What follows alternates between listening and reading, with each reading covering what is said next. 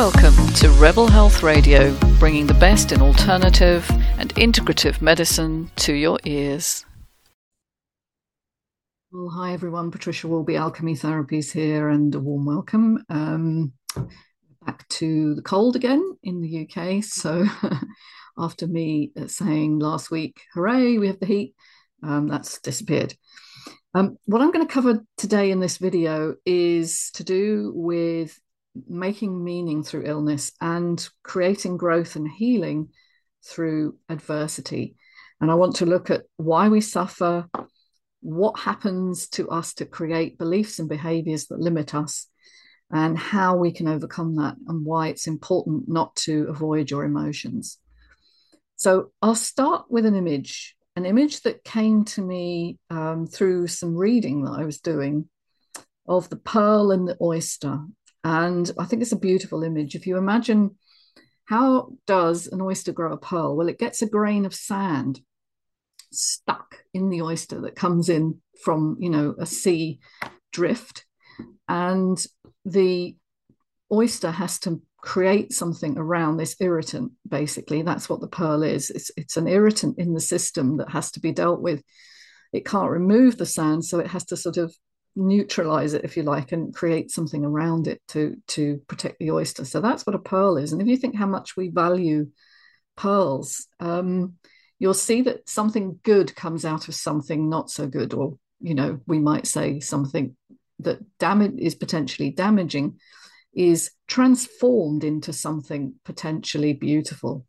And that i think is the perfect metaphor for illness and particularly mental or chronic physical illnesses, not obviously things that you get that come and go. Um, you know, if you get a cold, it doesn't teach you that much, all right? You you you recover.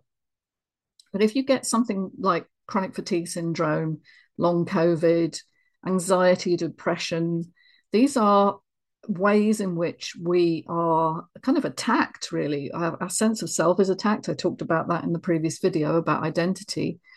Uh, but I want to develop this idea that you can learn from that experience, and please don't don't get upset. Wait, listen. Um, I'm not saying you know bad things are here, you know, as a glorious awakening. They can be, but they can also be really, really difficult, and uh, really we can struggle hugely to overcome what's going on at a fundamental level. And so there is growth there is healing possible from every sort of adversity that we may encounter, but it's not easy. All right. And anybody who gives you an easy solution says, just do this and you'll fix it, is a scam merchant or they're trying to sell you something. All right. These, these conditions come because they're here to show us some aspect of ourselves that we are not in touch with that we're not connecting to or we're not living um, according to perhaps our potential. But it's not a quick fix to know that. You you still have to deal with it and you still have to break some old habits that maybe you've developed over your lifetime. So it's not easy but it is possible. Now uh, the first question is really why do we suffer illness? What is illness? What is disease? Think about the word disease you know it's when our body is attacked by something, usually external, but it can be internal. It can be an internal toxin that overwhelms our detoxification systems. That's basically what cancer is. Um, but it can be a virus or it can be a bacterium. But much more likely these days are conditions that develop through a combination of different things. So, low immune um, vitality. You know, over many years, our immune system has become less and less able to adapt to threat, or it over uh, reacts, which is the basis of autoimmune disease. So it's it's low immune strength plus maybe uh, environmental toxicity plus the final component, which I think most people don't talk about, is emotional kind of repression. Um, one thing I have come to understand over many years now, both from my own experience, but also working with people, is that emotions are not just feelings. Okay, they are they are energy transformations that happen at a fundamental level. They, they have an energy to them. You know, if you think of joy, how much energy you get when you feel joy, or how little energy you feel when you feel despair. Um, each emotion has a different kind of signature in the body. And and that signature translates energetically into different physiological responses. In other words, your body will change according to what your primary emotion is. So we all know we, we feel happier and healthier um, when we're in love, for instance, uh, or if we're involved in some awful situation in our family, or we're going through a horrible breakup. We we often feel um, low energy. You know, we're much more likely to get a cold or flu. So you can see that physiology responds to emotional uh, imprints. Now, what most people don't realize is that emotions are not just this kind of energetic imprint, but they also are buried in the body if they don't get the expression that they need. And we often, as children, feel deep emotions because children are very highly emotional, certainly up until the ages of seven, eight, nine, when the cognitive capacity of their brains starts to come online more and they start to get more contextual information. In other words, why this thing is happening.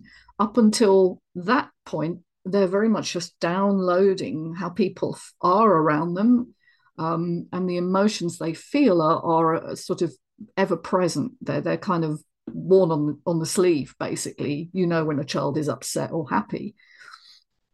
Now, these emotions have this pattern to them that is learned by the responses of the people around you. So, if emotions are supported, you know, whether you're happy, sad, angry, despairing, and there is an adult in the room who can kind of take over and help you to process that, and hopefully that will be one or both of your parents.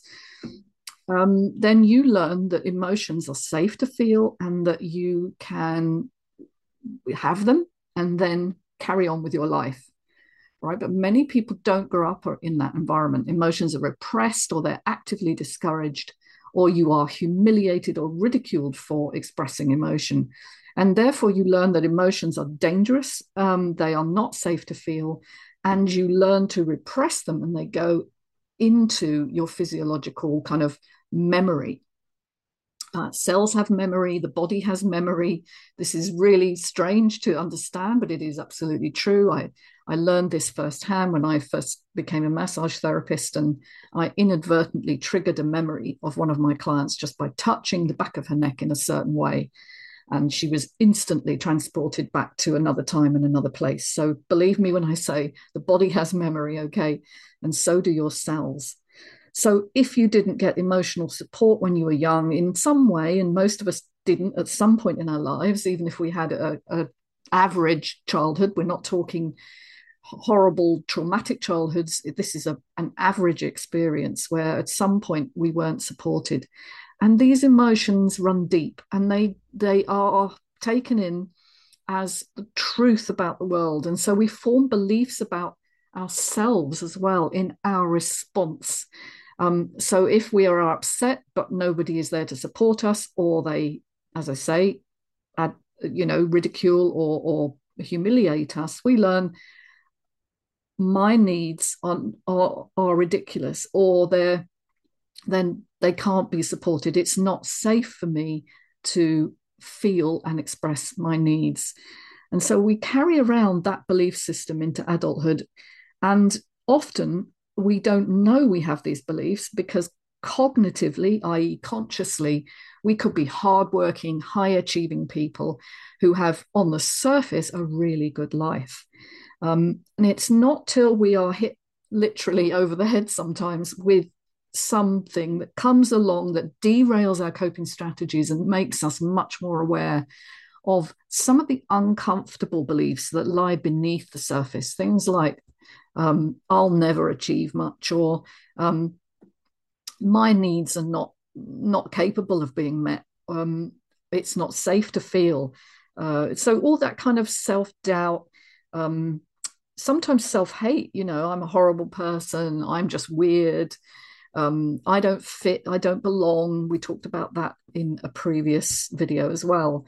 Um, the the need for belonging is so strong. If you don't feel like you belong, you're going to actually dissociate your feelings. You're going to distance yourself from them and and and put them away. And where do they go? They go into physical conditions. You know, they go into tension in the tensegrity system of your body, which is your muscles, your tendons, the ligaments, and the fascia, which is really, really important. It's what holds it all together. It's like the webbing throughout your body. It goes into patterns of holding and tension in your body and will eventually play out in pain, restriction, um, sometimes, as I've said, physical organic disease because it affects your immune system as well. And, and so they don't disappear. And we really, in order to deal with this, we need to first of all acknowledge the truth about ourselves and how we feel about us as people. Um, because you see, um, we're basically operating here uh, as a, a kind of program that's running through us. So we're running operationally as a computer program almost so that when things happen to us, we have a fixed set of responses based on what we learned as children about ourselves and about our place in the world. And that's what happened to me um, when I got ill, because my coping strategy was to work my way through it, to push through. And what I found was it it didn't work, and I didn't get better. I got progressively worse, and that that is a, a classic sign that you're perhaps carrying a belief system that isn't helpful and it isn't adaptive to where you are in this particular time and place of your life because when you are hit with a virus or whatever it is that triggers you you need to rest. You need to stop. You need to acknowledge that your body needs extra energy and help and and not push through. So um, one of the other ways that people deal with conditions like this is they dissociate them. So they basically say there's nothing wrong with me. I'm i'm fine. I'm just going to carry on. And um, and they kind of ignore the, the symptoms and signs from the body until the symptoms and signs become so huge that they can't ignore them. And, and that's definitely something that happened to me as well. I had lots of little niggly things right from when I was a teenager in my early 20s, my, my late 20s. Lots of little signs and symptoms, which I now know were classic nutritional deficiency and stress based signs. So you know, uh, rashes, um, hemorrhoids. Um, I, I, used to get uh, blood blisters in my eyes, you know, classic symptom of stress. Um, mouth ulcers or ulcers on the body. Uh, I'm just there are so many little little things that we dismiss that we say, oh, that that's just nothing. I need to just take a tablet or or forget about it. But taken as a whole, these are indications that the body's repair mechanisms are not functioning well. And had I have known that then, I would have perhaps paid more attention and maybe done something differently. But of course, I didn't know what I didn't know. So, you know, we dissociate our symptoms. We we kind of repress the feelings that we're having. This is a ticking time bomb for chronic ill health. Okay, it's what creates the the pressure from the body to to actually have you wake up, pay attention, and listen to what it's trying to tell you. And that's how I work with people. I allow them to express their body's uh, repressed emotions. And it's so much quicker than talking about them. And in fact, you know, I'm only touching the surface here by, because we're talking about it. But when you work with someone, you allow them to connect with their body's feelings. And that's what somatic work really is it's working through the body. And it's just hugely uh, more effective because it's connected via your limbic brain, your emotional brain, to the body via the vagus nerve. So you've got this, this two way traffic going from the body up to the back brain, which is much more um, prominent and much more operational in our physiology than our cognitive brain. The cognitive brain is only about 15%. And the limbic brain is linked to our autonomic nervous system, and that's about 85% of who we are, what we do, how we behave, um, and the kind of habitual responses we have. So it's all about engaging with your body, about learning to trust the messages it's giving you. And that can be difficult if you've had a lifetime of repression.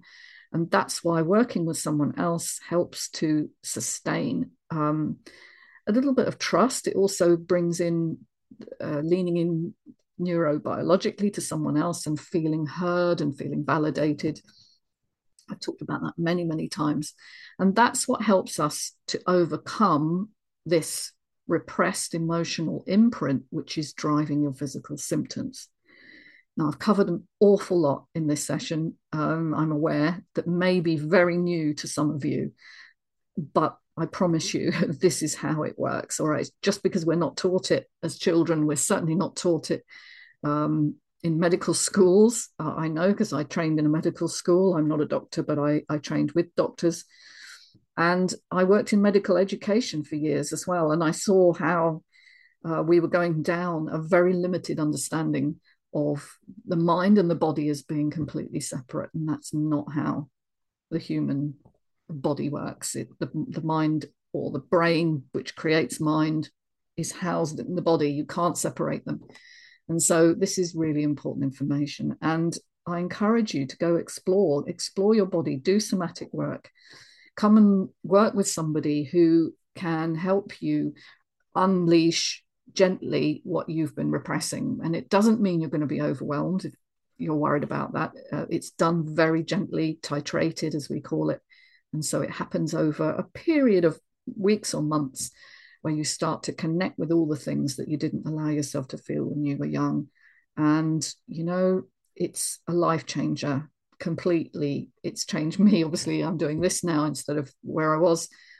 Um, but it will change everyone's life and it needs to because the culture we're in, we are in a sick society. And that's something I'll be covering in my next talk. Take care, everybody. Love to you all. Get in touch and subscribe. Bye for now.